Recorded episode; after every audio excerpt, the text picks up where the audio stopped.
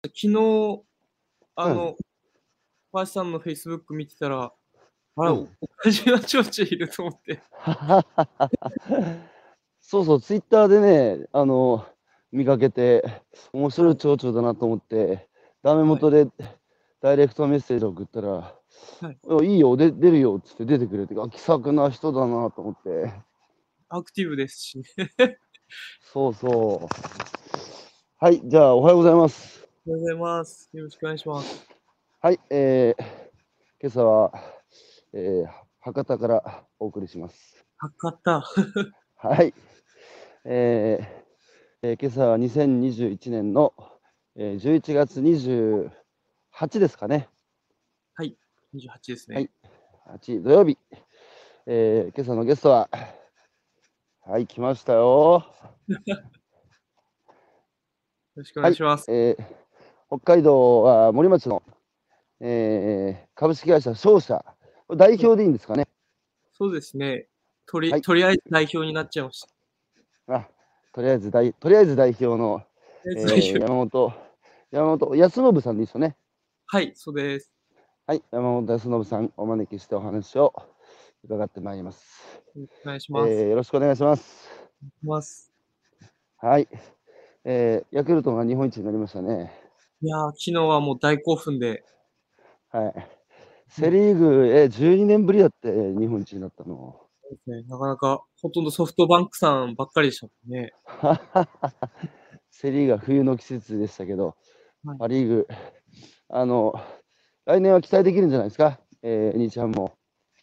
いやー、なんか面白い。新庄監督になって、面白いですよね。はい、なんかパフォーマンスが。パフォーマンスだけで、終わるかな、ちゃんと結果出すかな、どっち、どっちだと思う？いやー、いいとこ行くとは思いますけどね、いやプロ野球の球団ってどこも横一線だと思うんで、本当に、うん、ヤクルトさんもそうですけどね、うん、選手の実力って本当に皆さんすごいので。いやー、えー、山本さんも、ね、元高校球児、あれ何歳から野球やってたんですか？僕は小学校よねんせいの時ですかね。なんか、あの、うん、たまたま、うん、親父が野球好きで、うん、で、ちっちゃい時にキャッチボールとかよくやらされてたんですけど、うん、やらされてた、はい。やらされてました。あの、ちゃんと胸に投げろとか。ああ、なんか夏。はい。すごい怒られて思い思い出した。俺はずっとキャッチボールして、胸めがけて投げろってよく言われてた。そうですね。で、やられてたんで、はい、なんでこんな嫌な思いしなきゃいけないんだろうと思ってやってたんですけど、うん、小学校よねんせいの時に、その、少年団に連れてかれて、うんうん、次見たら、やっぱり先輩たちとかがかっこよくてですね。うんうん、あ、やっいいな、俺もやりたいって言って、まんまと親父の罠にはめられてやらされて。僕の時代、あれですよ、あの、えー、学校の各町内会に野球チームがあるぐらい子供が多かった時代なので、僕は第二次ベビーブームの最後ですけど、はい、いや、今やね、学校に一つしかチームないって聞いて、えー、そうなんだと思って、昔は学校単位で大会やってて、それぞれの学校の優勝したところが市内大会で、うん、集まってやってましたけど、一応僕も小学校の時はよんばんでエースですよ。わー、すごいですね。岩手の。人数少なかった。人数少なかったら。いやいやいやいや。しかしね、岩手も今、ね、あの、はい、世界に通用するどころか、世界で エムブイピー 取るような選手を。あのすごいでしょ、岩手ね。いや、大谷選手もすごいですし、今、花巻東のいちねんせいの子も、うん、ああ、佐々木監督の息子ね。あ、息子さんなんですか、うん、そうなん、佐々木監督、息子なんだ、あれ。らしいんだ。あと、菊池雄星もいるし、あ、そうですよね、菊池雄星。それからロッテには、ロッテには佐々木朗希もいるから。ああ、そうですよね、大船渡高校。そう。で、山本さんはあれですよね、えーえー、甲子園で高校野球の駒台苫小牧。そうですね、駒台苫小牧っていうところで野球やっていって、まあ、にこ上の先輩が初めて甲子園で優勝して、はい、北海道のチームが優勝して、北海道初だったあれ。北海道初ですね。ああ、その時山本いちねん生？僕いちねん生ですね。じゃあ甲子園って目撃した優勝？目撃してました。もうとんでもなかった。ああ、すげえな、あの場にいたんだ。すごか、まあ、さんねんかん、ほぼ僕のポジションはメガホン持ちだったんで、うん、応援団だったんだけど。いや、だって野球部に何人いたの？えっと、ひゃく、何人ですかね、ひゃく、一学年さんじゅうとかさんじゅうごいたんで、やっぱひゃくとかひゃくじゅうとか。ひゃくにぐらい。はい。で、同級、同級生がマー君でしょ？あ、そうです、同級生、今、楽天の田中選手。うん、まあ、正弘、正弘って言うんですけど。どう、ええ、田中君は高校時代どんな感じだったんですか？いやー、やっぱり、うん、なんて言うんでしょう。クラスは、勉強するクラスは違ったんでわかんないですけど、野球の時は本当に真面目ですし、うん、ちゃんと考えてるし、うん、その、僕らはその鼻垂らしながら野球やってましたけど、うん、なんて言うんですかね。考えてやるっていうか、うんうん、あの人の動きをよく見たり、うんうん、考えてることをでこう投球したりとか、うん、本当はすごい器用なんで、スプリットがとかって言ってますけど、あの時も監督が縦の変化球を覚えろっていうの練習期間中にって言ってやらせて、ごきゅうぐらいでフォーク投げるようになったりとか。すげえな。器用だな。こやつが行くんだな。あれ、日本中からさ、駒台苫小牧で当時せあの選手が集まってたんですか？はい。北海道以外からも。えっと、それこそ優勝したぐらいからですかね。うん、僕らの代ぐらいからじゃないですかね。それでも全国って何人か、はい、ごにんとかろくにんとか。ってことは、先輩の時はほとんど北海道の選手だけで優勝した？あ、そう、全員どさんこですし。すごいね。いや、今でこそ、うん、野球留学、はい、北海道とか多くなりましたけど、うんうん、全然ほとんど地元のチームから引っ張ってきてるような感じですからね。高田監督ってどういうの？怖い人だ？まあ、怖いです。あんまりまだ、うん、社会人野球で監督されてるから言っていいのか分かんないですけど、めちゃめちゃ怖い。厳しい、厳しく指導する方だったんですね。そうですね。だけど、その選手を乗せたりとか、うんうん、思いが熱いので、やってできないことはない、うん、ああ、やってできないことはないと。はい、北海道だからこう、うん、その試合期間練習できないとか。うん、そういうのは関係ないと。だから、うん、雪の中でノックとかが始まったんですよね。うんうん、で、雪の中でノックするの？そうですね。が、えー、ありで。うん。で、まあ、苫小牧は雪が少なかったんで、うん、ほとんど氷なんですよね。あはは、すげえな。ような感じでしたね。うん。あの、ノックは、ね、普通の高級であるのな、あの、公式の。高級で、普通にノックします。普通に練習します。氷の上で？氷の上でスパイク入って、グローブ入って。あの、やべえなぁ。もう、もう夏だと思ってやれって言われて。寒い格好をすると、うん、めちゃくちゃ怒られます。うん、お前寒いのかって。今って言われて。でもさ、そういう劣悪な環境の中であのノック練習してたから、もうね、イレギュラーバンドとかさ、あの甲子園の整備されたグラウンドでも何があるか分からないからね、はい、しかもあの、この前優勝した大阪桐蔭の監督は、確か決勝か準決勝、雨だったんですよね。で、あの監督は雨の日に、あの、よく練習してたらしいんですよ。あの、甲子園は自然が相手だって、屋外だからね。今年もだから、うん、大雨多かった。ああ、多かった。まあ、いずれそうか、そういう厳しいあの環境のせいにするなと、北海道だからっていうのを理由にするなと。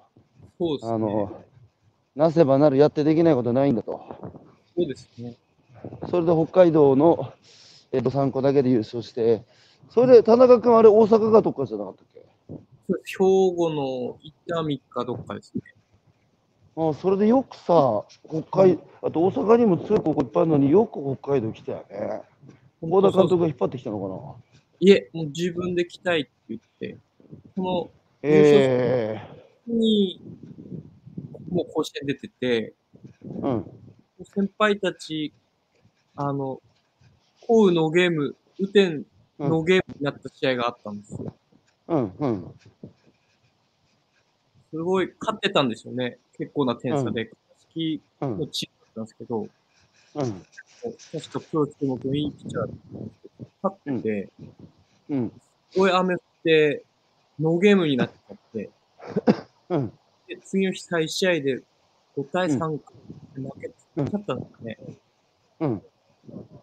そういうのとか、あとは、選抜の大会を見たときに、うん、もうちょっと、なんかその、すごい自分も成長できるんじゃないかって言って、うん。浜田選手がこう、うん、この方向に行きたいって言って、うん。自分で決めてきたみたいですね。えー、まあそのね、田中君には東北もお世話になって、楽天が日本一になったときはね、震災後だったし盛り上がりましたけど、はい。えー、その同期の、えー、山本さんは、はい、その後、高校を出た後はあの進学されずに、そのまま森町の役場に優勝したんでしたっけ？そうですね、えっと、最初、大学行きたかったんですけど、うん、あのやっぱ、もう実家が農家なんですけど、うん、申し訳ないって、やっぱ大学には行かせてやるかではないって言われたので、うんうんうん、まあ、そうだよね、私立の高校、僕も行かせてもらったんで。働きますって言って、で、最初、いろいろ探してたんですけど、うん、あんまり決まんなくて、うん、で、一回実家帰って、中農園の作業を手伝いながら夜、東京アカデミーってあの、うん、もう学校中ですね、公務員試験の勉強を夜させてもらって、うん、で、にねんぐらい食ったのかな、うん、平成にじゅうねんぐらいに、平成にじゅうねんですね、うん、に、森町役場に 入,、うん、入らせてもらって。あ、じゃあ、家元で、親元で、えーはい、農家の仕事を手伝いながら、はい、えー、夜は勉強して、はい、で、えー、にねんごに、えー、役場の試験も合格して、はい、えー、森役場に入省したと。そうですね。うん。それで、はい、うん、最初入ったのが水道課っていうところで、うん、そこそ水道料金だとか、うん、の部署に入ったんですけど、半年ぐらいで、うん、部署変わりまして、うん、情報管理係っていう、そのパソコンとかそっち関係に行ったんですよね。ああ、半年で変わると早くない？町長選あったんですよね。ああ、ああ、そうかそうか。入ってすぐ町長選あって、うん、で、すぐ人事異動で。なるほど。はい、まあ、それから十何年、あの役場にお勤めになって、はい、えー、今年のさんがつですかね、えー、役場を退職したと。はい、十何年勤めたんですか？じゅうにねん、じゅうさんねん、じゅうにねんちょっとですね、じゅうさんねんめのぐらいで、さんがつに退職させてもらって。なるほど。じゃあ、えっと、例えば一周終わって、えー、せっかくにねん越しで勉強した、えー、役場もやめて、やめるとき、お、あの、お父さん、何を間違ったこと言ってんだって、反対しなかった、やめること。いや、そりゃ、めちゃくちゃ怒られましたよね。そうだよね。え、僕も今結婚してるんで、うん、自分の家はさておき、嫁さんのお父さんとか、うん、うん、やっぱりちょっと言わなきゃなんないなと思って、うん、いや、こういうことを考えてるんだけどって頭下げに行ったら、うん、もう結婚する時も頭下げに行きましたけど、うん、こうやる時も頭下げに行ったら、うん、やれやれ。怒られた。いや、何もやってみればいいんだ。ああ。いいんすか？怒られなかった。怒られなかったの？はい。いや、逆に面食らって、本当にいいんですかって、こっちがちょっと。えー、すごいね、あのお父さんね。やっぱさすがだな。自分の思う道を進めと。はい。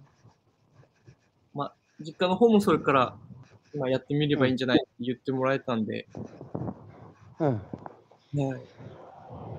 それであれですよね。あの、まあ、えー、結婚もして、家庭も養わなきゃいけないし、家もね、あの、建てて、新築、新築で家建てたんでしょ？じゃあ家のローンだったらわけじゃないですか。そうなんですよね。ね、そのまんま役所にいる、役場にいれば、ね、給料ももらって、給付になることもね、はい、ないだろうし、あ、安泰だっただろうに、何をしまよ、しまよってね、役場をやめ、やめた、周りからしたらさ、な山本何しまったんだみたいな、そんな人いないでしょ？そうだと思いますね。まあ、うん、このですね。まあでもな、なんていうんですかね。役場も嫌いで辞めたわけじゃなくて、うんうん、まあ最初はやっぱりこんな田舎嫌だなって思ってましたけど、うんうん、役場に入って、うん、森町の、まあ、観光、最終的には観光の方にいたので、うん、森町といい町なんですよとか、うんうん、やってるんですよって言わなきゃならない立場だったので、うんうん、そうしていくうちにやっぱり愛着も湧きますし、うんいろんな問題も見つかってきて、うんうん、あー、なんか街づくり楽しいけど、うん、プレイヤーが足りなかったり、うん、この行政側とそのいろんな事業者さんとか、町民との思いの食い違いとかもあんのかなとか、うん、感じ始めてきて、うん、なんかこう、うまく街がもっと良くなる方向に。うん、いるようなことができないのかなと思って、で、やれる人もいないだろうし、なんか自分、もう一人役場辞めた人がいるんですけど、うんうん、二人でずっと話してて、なんか、うん、もっとできることあんのかなとか、自分たちでやった方が早いのかなとかっていう話をして出して、思いっきり辞めちゃったっていう感じです。やってみるか。すごい当事者意識ですよね。あの、まあ、こんなクソ田舎と思ってたけど、観光課に配属されて、まあ、森町の魅力を伝えてるうちに、まあ、森町の良さも知ってきて、一方で森町の課題も知ってね。はい。で、ね、この前お会いした時にお話しされてて、あの、はい、いや、すげえなと思ったけど、まあ、このままじゃね、町が潰れてしまうと。で、な、な、なんとかせにあかんと。はい、で、町の立場っていうのは、町民をね、いろいろ支援する困りごとや、まあ、何か挑戦しようというときに後押しをするっていう立場ですけど、その支援する相手自体が、プレイヤー自体がもういないと。だったらもう自分たちが、えー、町づくりの主役であるプレイヤー自体に、もう自分たちがもうならないといけない、なった方が早いんじゃないかっていう。そのさ、で、役場を辞めて、プレイヤーになったわけだけど、すごい当事者意識ですよね。なんでそんな当事者意識。だって、他の人たちはやらないじゃん。町役場辞めて、脱藩してさ、プレイヤーになったのはふたりでしょ。他の役場職員だってさ、プレイヤーが少なくなってきてることは分かってるし、このままじゃまずいなって、あ、思ってる人もいるだろうに、なんなんですか、その危機、危機感、危機感っていうか、このままじゃ町役場、町が潰れる。俺らが何とかしねえとっていう、その当事者意識はどこから来てるの？いや、そうなんですかね。なんか、まあ単純に、まあ日本自体もこれから僕裕福になるとは思ってないんですけど、うんうん、さらにそれを言うと森町なんて、もう末期症状な感じだと思うんです。うんうんうんうん、せっかく生まれて育っててもらった町が森町って名前なくなるの嫌だなと思ってて、うん、でなんか供とかにも、なんかこう、自分の街なくなるの嫌じゃないですか。あ、いやいや、そりゃそうですよ。思ってて、うん、もうちょっとなんか、うん、僕らもそうですけど、子供たちとか、なんか、後ろに後押しするのは嫌なんですけど、うん、街だなとか、かっこいい街だったなとか、そう、うん、せっかく生まれた街なんで、そう思ってもらえるようにしたいなと思ったんですよね。うんうん、素晴らしいですね。あの、なるほど。えー、ちなみにさ、子供の時は、まあ、お父さんだけじゃなくてこう野球やってる時だとか地域の人たちに自分は育てられたっていう感覚は持ってますか、持ってませんか？ちっちゃい時は あ,、まあ、ありますけど、ちっちゃい時もありますけど、うん、他でも大人になってからの方が本当に大きいですね。それこそ役場入って、うん、観光部署に入って、うんうん、森町の本当に業者さんだったり町民の方だったり、まあ、ちっちゃいのじいちゃんたちだったり、うんうん、まあ、観光で出張行った本当に都会の人たち、都会の高橋さんもそうですけど、いろんなこう話してくれたり聞いてくれたりして、うん、いや本当に育ててもらってるなっていうのはあって、それを森町でまた僕らがなんかやっていかなきゃならないのかな。うん、あれ、森町は光回線全部通ってますよね。そうですね。こっちは、ここに、ほぼほぼ、山の中とかちょっと伝えてもらいますけど、どこ行っても光回線伝えるんで、その、その割に、その割にちょっとプツプツ切れるな。あ、すいません。あのー、北海道では、まあ、日本、ね、夕張市っていうところは財政破綻をして、町が潰れるっていうのが現実になったわけですが、夕張の次は森だとかいうふうに言われてた、危ないんじゃないか。そうですね。聞いたりもして、今は、ふるさと納税のおかげで結構出たりするような感じですね。うん、どこの自治体も財政は厳しいとは思うんですけど。うん、だからあの同じ、はい、同じ北海道で夕張市が財政破綻して、はい、あの次は森だなんて言われて、町が潰れるってことが現実味をね、はい、持って、そのひたひたと 足, 足音が迫ってきて、はいはい、で自分が住ん生まれ育った町がね、あのなくなるっていうのは寂しいことだし、自分も町に育てられたっていう思いがあるから、やっぱあの恩返しもしたい。あとは子供にね、はい、あのここでお父さん育ったんだぞっていう、あの森町をちゃんと胸を張って子供の世代、世、世代にも受け渡したいっていうことですよね。しかしすごいな、だってなんでさ、いや俺ちょっと不思議なんだよ、そういう意識にさ、あの山本さんがなったっていう。町辞めるってよっぽどのことじゃないですか。まあでもやっぱりさ、その働いていて、はい、役場でね、はい、いろいろもどかしい思いいっぱいしたんでしょ。そのだって町役場と職員としてやるよりも飛び出して自分がプレイヤーとしてやった方がいいって思って決めてつうか、いろいろ募る思いがあったと思うんですけど、はいはい、何がね、はい、そこまで山本さんを行動させるその背景というのは何、どんなことが、具体的にどんなエピソードがエピソードあったんですか？まあエピソードじゃなくてもいいですけど、いろいろ言われたと思うんですよ。いろいろ見てきたと思うんですよ。街で困ってる人や元気がない人とかね。はい。で、うん、あの現実的にこのままじゃ本当やべえなこの街って、はい、やっぱその何がそこまで森さんを、山本さんを行動に駆り立てたのか。知りたいですよね。そうですね。まあ一個ちょっと気になってたのが、うん、あの森町自体クレームが少なくなってきた。それは行政のサービスが上がったって思ってたんですよ。行政として。うんうん、で、うん、ただこのクレームが減ったんじゃなくて、今やめていろんなとこ行くとクレームや要望が減ったわけじゃなくて、うん、町ってみんなすごい困ってるんですよね。うんうんうん、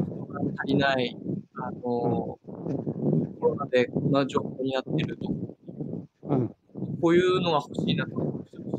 話ってすごいあって、うん、ただそれが、うん、どうせ言ったってできないでしょうとか、言ったって無駄か、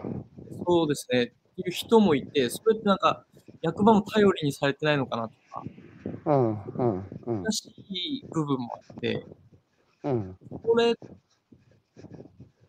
どっちも歩み寄れてない状況なのかなっていうのがあったんで、これすごい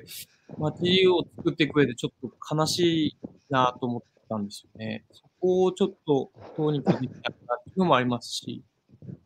そこ何なんだろうね、そのね人口いちまんよんせんにんでしたっけ？そうですね、今いちまんよんせん大体ごひゃく前後ぐらいですかね。いちまんよんせん、まあ一番多かった時はにまんにん超えてた。えっと、僕入った時で、こえっと、いちまんきゅうせんにんぐらいいました。だから、辞めるじゅうねんってごせんにんぐらい。減ってるよね。かなり。あとさんじゅうねんと、その、その、あの、えー、割、そのペース減ってったら、あとさんじゅうねんで森町消えちゃうじゃん。いや、そうなんですよ。いや、それでさ、その官民の壁っていうのはどこでも言われてることですけど、はい、そのいい町にしたいっていう、いい町で暮らしたいっていう願いは官も民も一緒じゃないですか。そうですね。なのになんでこの官と民、役場とさ、民間の人たちっていうのは、こう、折り合えないっていうか、お互いやっぱ罵り合ったりさ、はい、してなんか、町民も、えー、お客様意識じゃないですけど、やってもらう、やってもらって当たり前、何でもかんでも役所に頼む、頼むって、で、まあ、本当に困ってるね、えー、人たちの声には、ね、耳傾けて手差し伸べなきゃいけないですけど、はい、やっぱりその、なんだ、フリーライダーじゃないけど、あのやってもらう意識で、お客様意識で、自分たちでさ、あの、はい、やんなきゃいけないようなことも間違いあれ、間違いあれっていう人もいるわけじゃないですか。いますね。で一方で役場は役場で、なんだ、これは公共的なことだから民間に任せられないだとか、その今までやったことがない前例がないからね、やっぱちょっとできないだとか、なんか、なんですかね、こう、もうそれ残念、もったいないですよね、官と民が壁があって歩み寄れないっていうのは。はい、もったいないですね。まさにそのもどかしさを感じてたわけでしょ？そうですね、本当にそこですね。どうすればいいんですかね。ある程度、ここは、うん、僕らも今動いて、いろいろ事業者さんや町民の方からお話はいただいているので、うんうん、一応、なんか整理することも大事なのかなと思って、うん、それって行政、行政って言うけど、うん、行政ってここまではできるけど、ここまではできないんだよってちゃんと教えることも大事だったり、はいはい、これは自分たちのことなんだから、うん、自分たちのことにならない。なるほど。けどそれってさ、うん、それって本来議員の仕事じゃないの？そう言われると。そうですよね。議員が、なあ、議会も機能不全に陥ってんだけど、本来今おっしゃってたようなことは議員の仕事ですよね、地元の。まあそうですね。議員さんあんまり働か、あんまり働かない議員は。いや、そんなことないと思いますけどね。何やってるんですか？はい、議会は何やってるんですか、議員は。なんでしょう。まあ一応。一応たら失礼ですね。あのちゃんと声も聞いて集めているとは思いますけど、うん、そのそう整理できてんの、その町がやんなきゃいけないことを、これはね、そのあんたたちでやっぱやんなきゃいけないことなんだっていう、はい、それをさ言える言えないじゃん。そのやっぱりとにかくすべての声を上に上げて役所にやらせるっていう、はい、ただのねあの橋渡し役になってしまってるで。町議会議員というのは町全体の利益を考えるのが本来仕事ですから、はい、そそれぞれの町内会のさ代表として、まあ、選ばれるじゃないですか、議員っていうのは。はい、でそれぞれの町の声をさ役場に届けるのは町内会長だと思うんですよね、俺ね。はいはいはい。町議会議員はやっぱ町全体の利益考えなきゃいけないので、やっぱりじゅうねんごの町のことを考えたときね、今それはちょっと無理だって自分の地元の人たちに諭すこともね、本当は必要なんだけど、そこはやっぱできてない。あとあれそう、町の選挙なんて町内それぞれの町内会でさ代表を担いで運動会みたいな感じで、うちの町からうちの町内会から出た議員を落とすわけにいかないとかっつって、ほとんど指定指定席でしょ。いやー。うん、まあそういうのもありますよね。まあちょっとね、あのもちろん言いにくいことあるでしょうからあれですけど、僕のね考えは僕の考えはね、森町ぐらいの規模だとね、もう議員はあれですよ、えー、町内会だとか ピーティーエー 会長みたいに輪番制にして毎年ね、はい、あの変わればいいし、あのくじ引きで決めればいいんですよ。裁判員だって今ね、はい、えー、くじ引きで無作為に決めてさ、あのいろんな人が裁判員になるじゃないですか。はい、あれは司法の民営化をしたんですよ。日本は国民主権だからね、その司法も、はい、あのにもちゃんと国民が入ってね、主権者として司法にかかってくる。政治もね、もっと民営化した方がよくて、で多分ね、くじ引きすると半分は女性、はい、で 8, 8割方、きゅう割方サラリーマン、で時々障害を持った方だとか、あるいは、ね、農家の方も入ってきて、それが毎年くるくるくるくる変わっていく。でさ、住民の縮図が議会ならさ、議会の構成はだって住民のはち割ぐらいはサラリーマンで半分女性なのに、選挙やった途端にろくじゅう代からななじゅう代の男性自営業者がほとんど占めるって、だからやっぱ選挙がおかしいんです。あの一人一人の議員を別に非難してるわけじゃなくて、あの選挙って仕組みがね、僕は良くないなと思ってて。そう思わない、町内会、あ、その ピーティーエー 会長とかさ、町内会長だって輪番制でしょ、あれ。まあ、なんか、うん、いや昔はこう、名誉職じゃないですけど、やりたいっていう人多かったじゃないですか、うん、町内会長で、議員さんでも、委員とかでも。今もうない。みんなやりたがらないですよね。そのめんどくさいとか。うん、だからその、そこなんだよな。例えば、町内会長の一つにとっても、昔ながらのやり方、会計のやり方一つにとっても今、いろんな IoT の技術も出てきてるんで、そういうときはできると思うんですけど、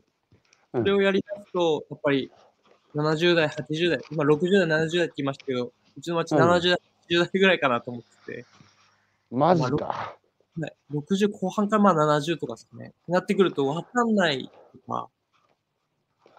そう。だからさ、なるほど、なるほど、そうか。はい、あんまりこう、ぐいぐいやりすぎて、うんうん、あの受け入れてもらえなかったりするのかな。なるほど。はい、まあだからあれですよね、人が少ないので、あのそういう役職に就きたがらない、みんな。で、なんかやっぱ一人、ね、ちょっとや気のいい人がさ、あの、はい、優しい人でちょっとやる気がある人に全部役が集中してしまうみたいな、そうです、あの感じですよね。そうです。でもうなんか疲弊してるんですよね。なんか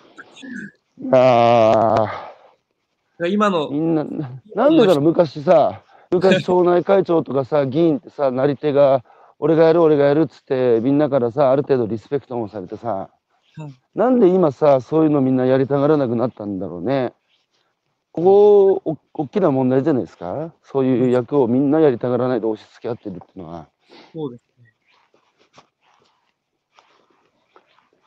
確かにそうですね。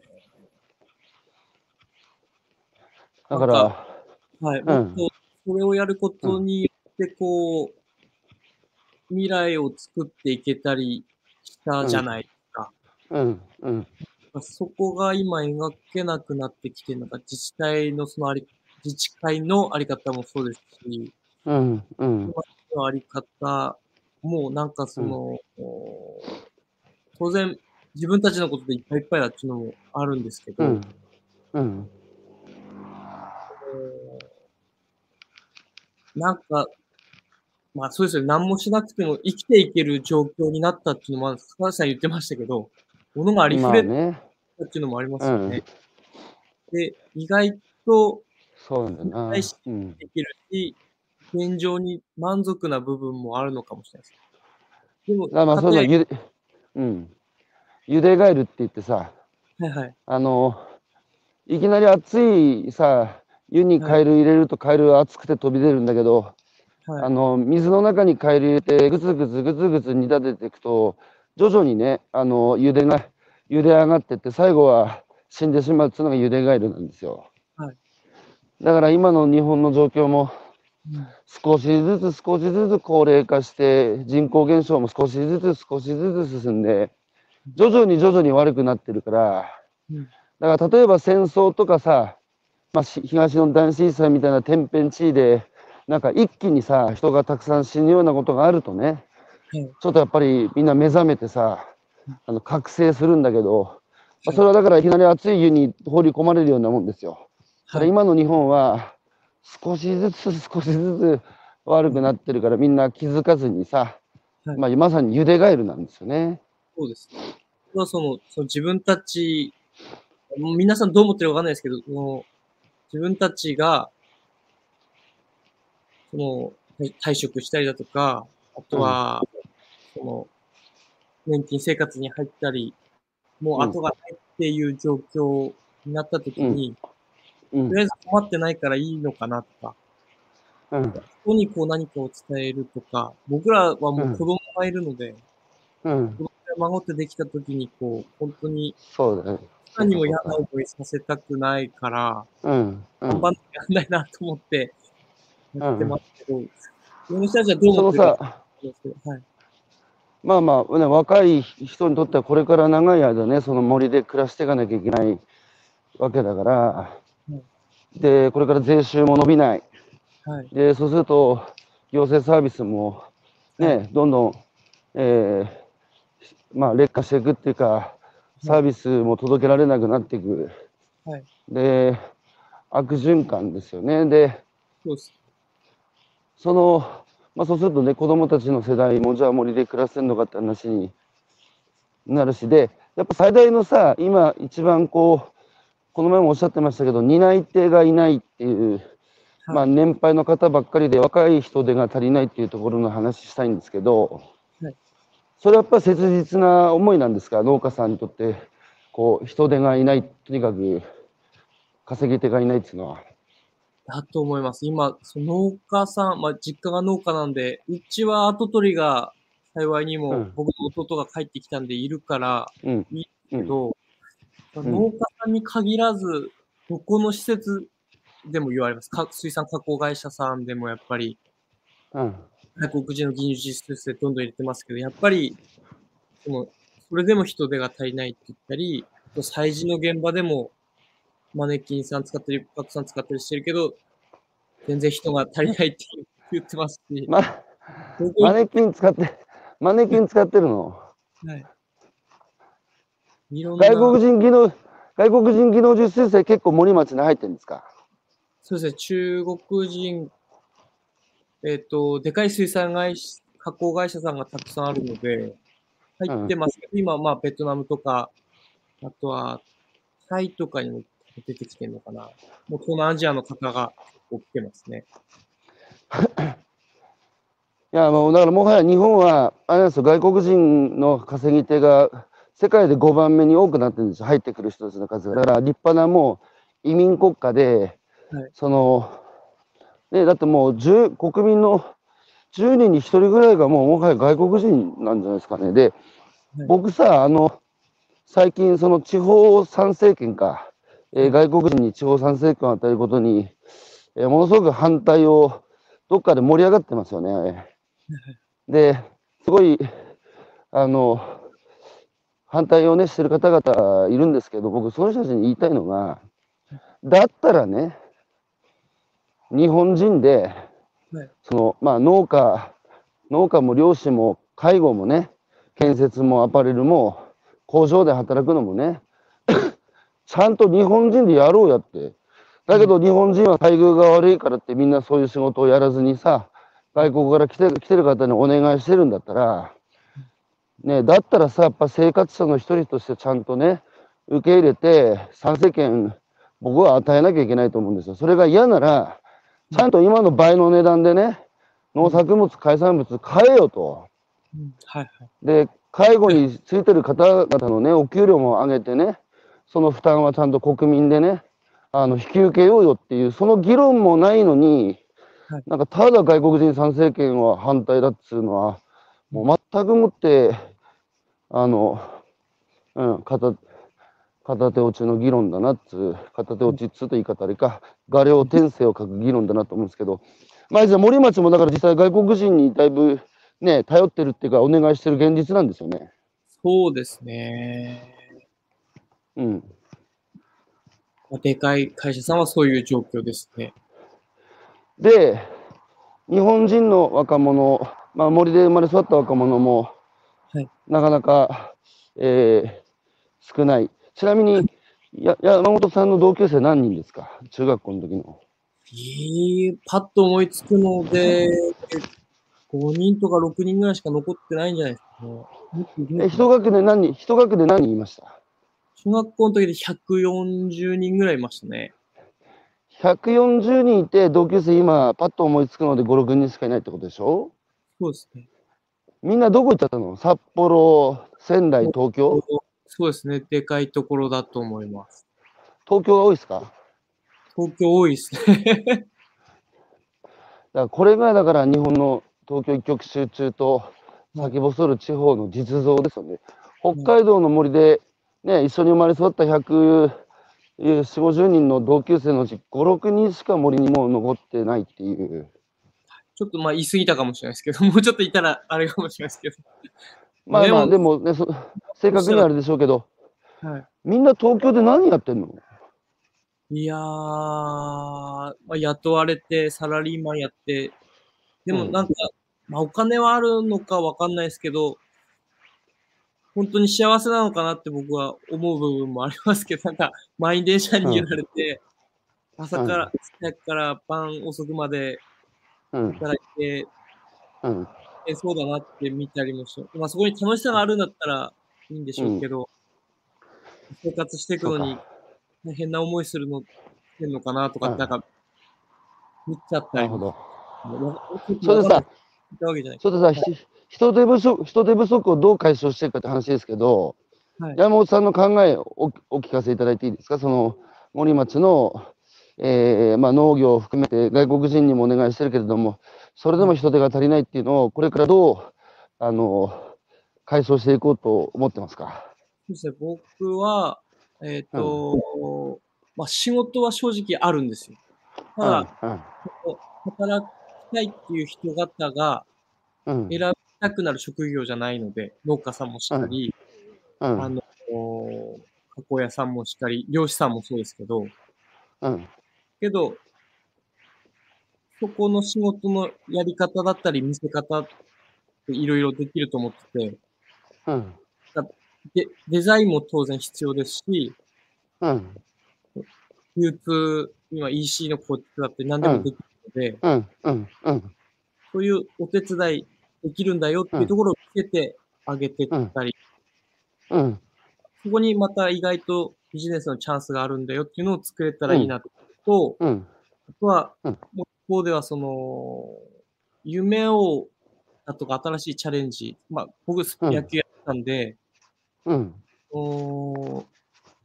例えば野球ができるような環境を作ってあげつつ、うん、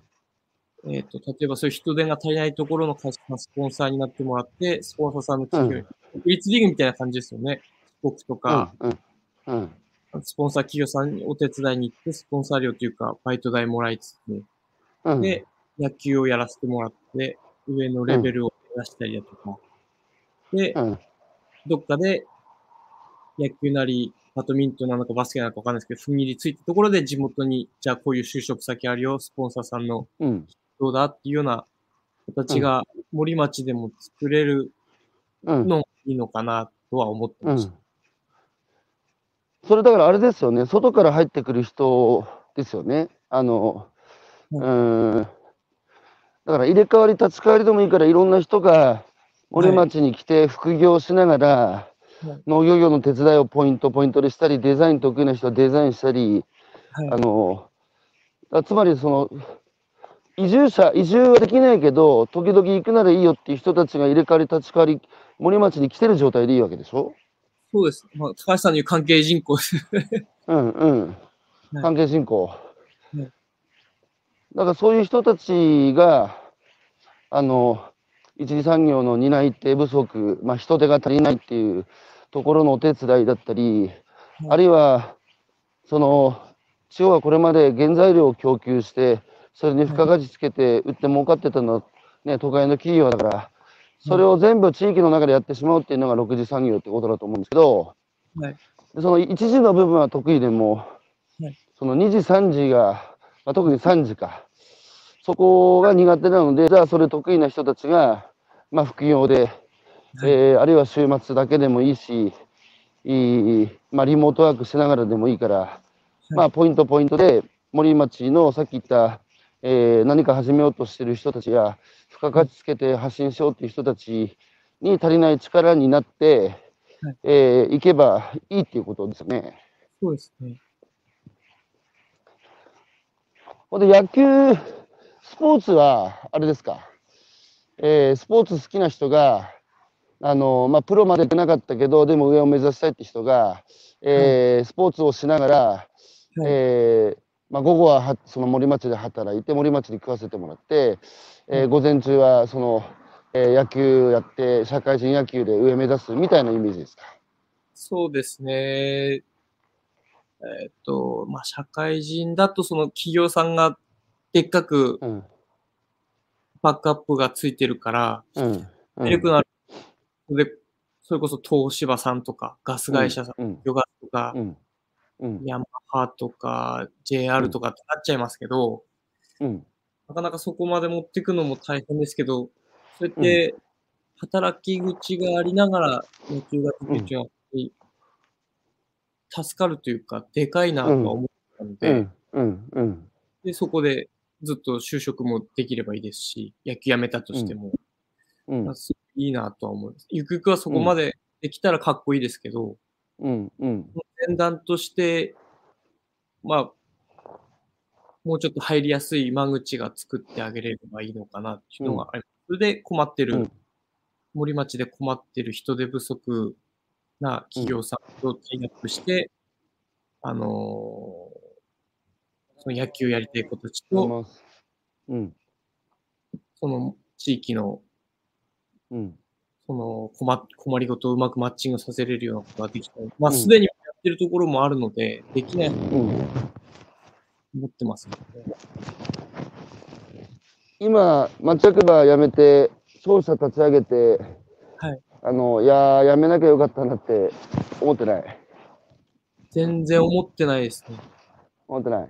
いくらでも仕事ある、はい、選ばなければあると思います。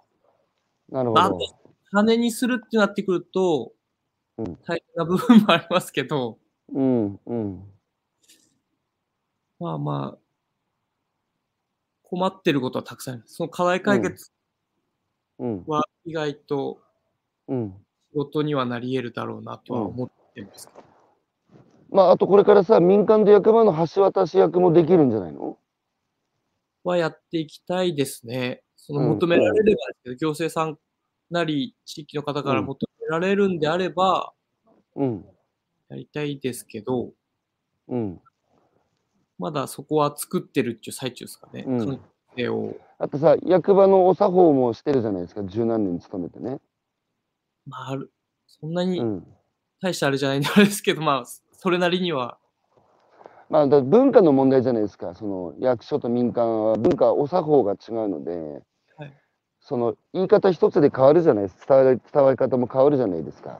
そうですね、まあ、補助金の申請とかも今依頼されたりとかしますけど、まあ、その行政受けする書き方とか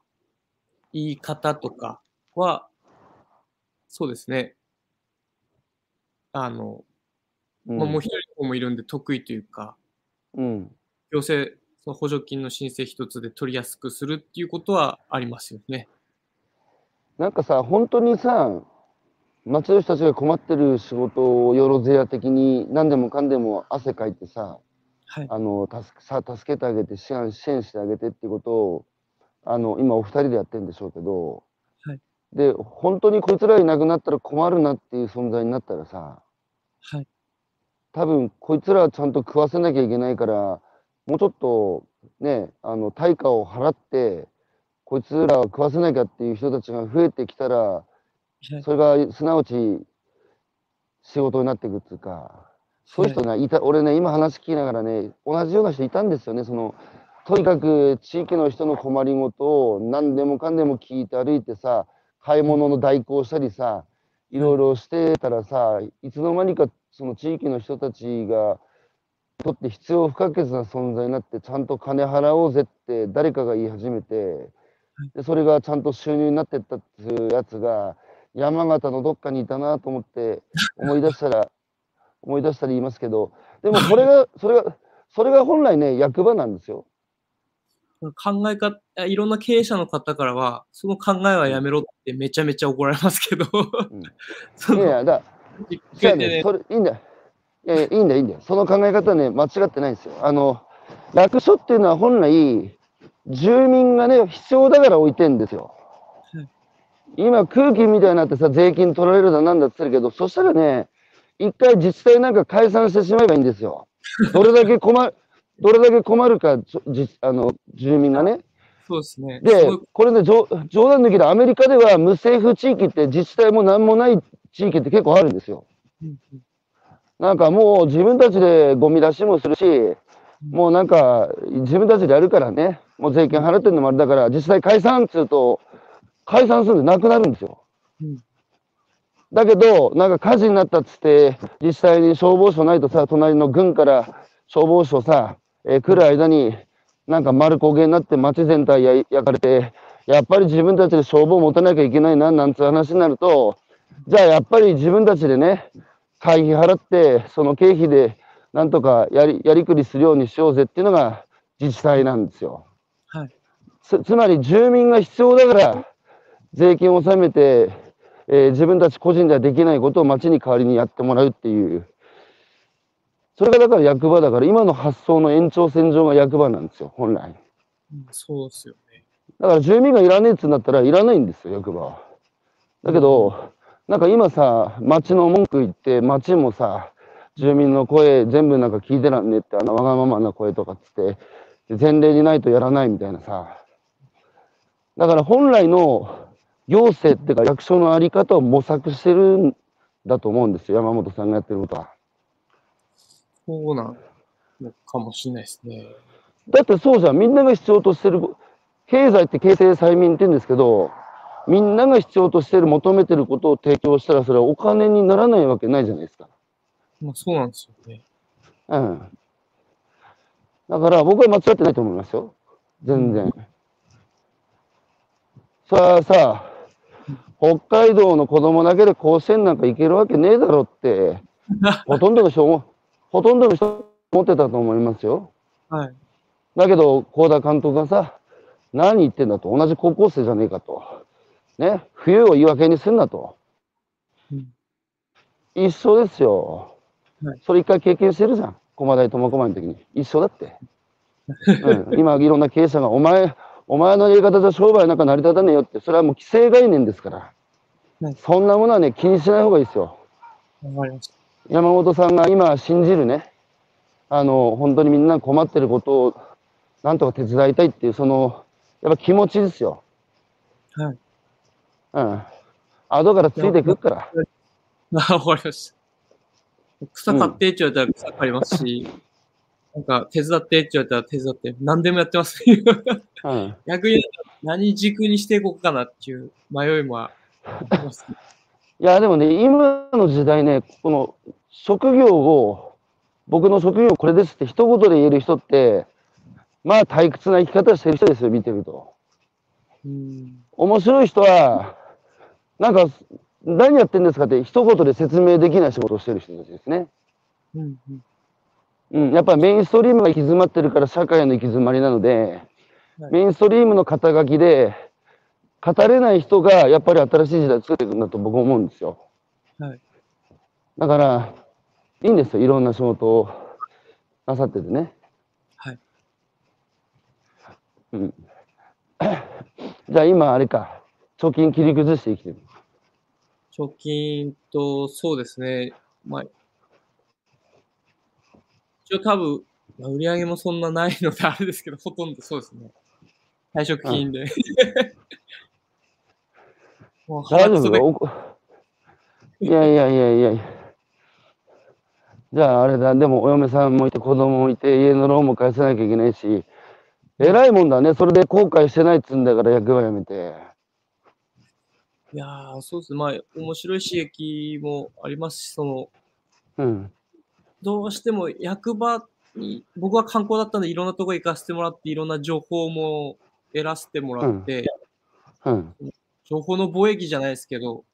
うん、森町に持って帰ってきて、こういうのやったらマッチするのかなとか、まあ、今も当然やってるけど、うん、だから、こういうのが楽しいですよね。なんかこういうのはや、うん、あ、こういう取り組みいいなと思って、それこそ、えっと、島根の大南町さんとか、うん、はいはいはい。のあの、磨きいちごの山本町さんとか。う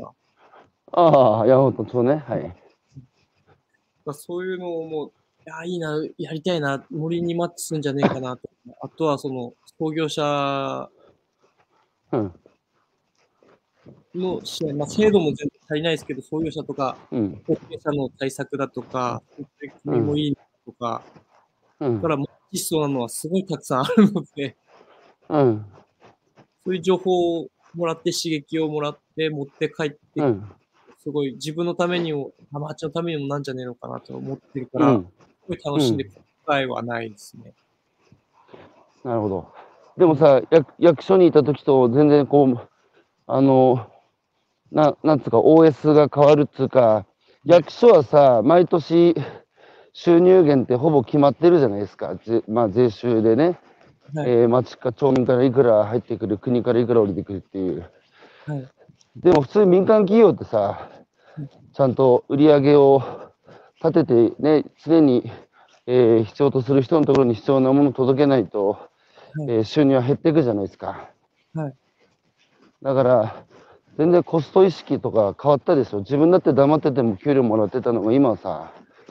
ちゃんと頑張ってさ、価値を認めてもらえないとお金にならないわけでしょ。そうですね。そしたら使い方もさ、ね、考えるようにならない。かなり考えますね。かなり考えますし、うん、今それこそ役場の時土日とか休みとかじゃないですか。まあ他のサラリーマンさんもそうですけど、うんうん、全然休みいらない。いや、もう働かねばってなるんで。それはでも、あれですよ、やんなきゃならないじゃなくて、楽しいから働いてるだけなんで、だから逆にそういう場面もなくなっていいですよね。遊ぶ感じがないので、たまります。なるほど。子供と過ごす時間ある？ちゃんと子供と過ごす時間あるの？いやー、まあ、なるべく頑張って作ってますけど、迷惑はかけてるなとは思います、ね。うん、なあ、なんもなんもだって、子供たちのね、この先未来を考えたときに、今手をこまねいてさ、目の前にある問題に目を背けてね、で、将来子供たちが困ることになるよりは、はい、今多少子供と過ごす時間減ってでもさ、子供が将来生きやすい社会を作る今、あの仕込みをしてるのだからさ、はい、それはあの伝わりますよ。はい、えー、コ, コメント、佐々木さんから、えー、しがつから森町で働きました。あ、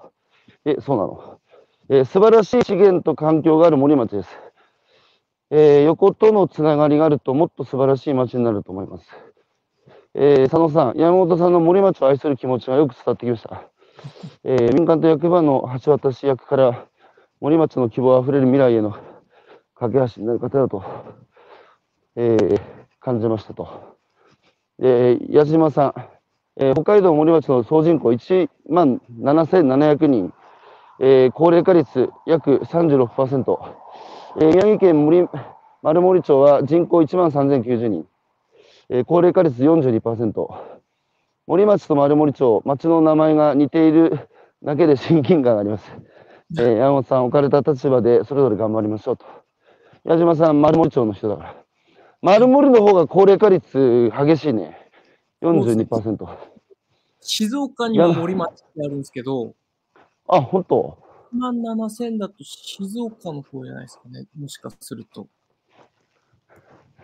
えー、北畑さん、山本さんの森町への愛情、圧倒的当事者意識、感激します。私も野球部出身、応援します。です。だそうですよ。しかしさ、みんな高齢化って問題にするんだけど、なんで問題なんですかね。その現役世代が稼いだ金でその、えー、高齢世代を支えるっていうそういう仕組みだったじゃないですか。それを前提にしてるからあの、ね、ひっくり返ってしまって今負担が増えるって問題だっつってるだけで、なんですか、高齢化自体は別に悪いことじゃないっつうか。なんで年寄り増えれば、うん。はい、僕はだから高齢化に、高齢、高齢化を前提にしてね、あるいは人口減少を前提にして、どう活力ある地域社会を作っていくかって考えた方がよほど建設的だし、健全だと思うんですよ。そうですね。僕もその、人口減少はもう、まあ、当然、はい、あのー、うん、森町を増やせたらいいんですけど、うん、日本全体で下がってきてるのに正直大変な部分もあるんで、だからそう、最終的に大変になったとしても生き残っていけるような森町だったり、それになんかこういいって思ってもらえたり、うん、あの住民さんだったり関係人口の方たちが増えてきてくれれば最終的に勝ちなのかなとは思ってて、うん、だからそしてじゃあ森町の人関係人口比率日本一目指そう。はい。だいぶ函館からだって車でいちじかんかかんないでしょ。そうですね。だから今うちの実家で北海道でコーヒー栽培を今してるんですけど。うん、北海道でね、びっくりした。うん。まあ温泉を持ってるんで、その温泉熱を使いながら今トライアルでやってるんですけど。うん、関係人口かなり増えてますよ。ほぼ毎週のように大学生とか、あとは、お来てる。のコーヒーショップの人とか見たいって言ってきてくれるんで、えー、そんなことで。いやいや、立派、立派な関係人口ですよ。うん。うん、まあ、数は少ないかもしれないですけど、こうやって来てくれたりするのは大変ありがたい。うん、それを間口として森町のこと知ってもらったり、うんあこう意外と森町に来たら新しいこと取り組みさせてもらえるんだなって思って、こう、何か、はい、展開してもらったりできたらいいなと思ってますけど。うんうん、あの、ね、時間になりましたので終わりますが、あの、本当山本さんのね、生き様、はいはい、あの、僕もね、ちょっとツイートしたんですよ。そしたらね、結構、あの、えー、反響があったっていうか、やっぱすごいですよ。街がこのままじゃ潰れるね。だから街出るってこの理屈、そのなんとか利他の心っていうかさ、あの大したね、だって自分のご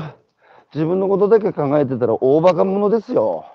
うん、そうでしょ。だって家のローンもさ返さなきゃいけないし、子供たちも育てなきゃいけない。街にいれば黙ってても給料入ってくるっていう安泰だったのにさ、飛び出てさ、このままじゃ街潰れるからって何も算段がほぼない中でさ始めてるじゃないですか。一応算段は立てたけど、ね、ダメでしたからね。やっぱりそんな甘くはなかった。いやでもね、環境や条件が整ってからやるって人は一生やらないですから、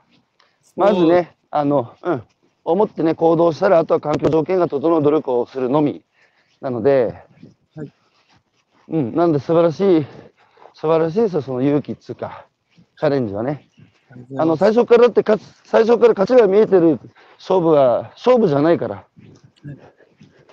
負けるかもしれない、だけど、えー、負ける確率を下げるために必死で努力して勝つっていうのが勝負ごと、挑戦、挑戦じゃないですか。はい、大丈夫だ、どさんごだけで日本一になるの、ねえ、またまさにその渦中にいた人だし、同級生が、ね、あのメジャーリーグまで行って大活躍した。田中マー君というだからやってできないことはないってことを身近で見てきたでしょうから、今度は山本さんの番ですよ。はい、頑張ります。山本さんの番ですよ。はい、えー、最後に山本さんに送る言葉、はいえー、意思あるところに道は開ける、はい、それともう一つはどうにかできないのは能力の限界ではなく執念の欠如である、はい、これはどのどの政治家も成し得なかったね、国鉄の民営化を成し遂げたど目指しの土光さんという、目指しばっかり食ってる土光さんという民間人が残した言葉です。はい、どうにかできないのは能力の限界ではなく執念の欠如である。諦めたら終わりですよ。はい、はい、ということで、はい、えー、またお目にかかれるのを楽しみにしてます。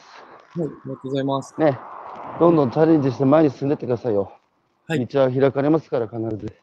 頑張ります。うん。真面目なことやってから。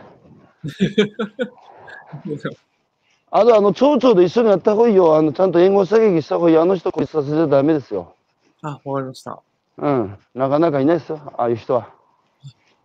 うん。一緒に力を合わせて、あと漁師のさ、吉岡君たちのも、はい、とにかく若い人たちで横につながってさ。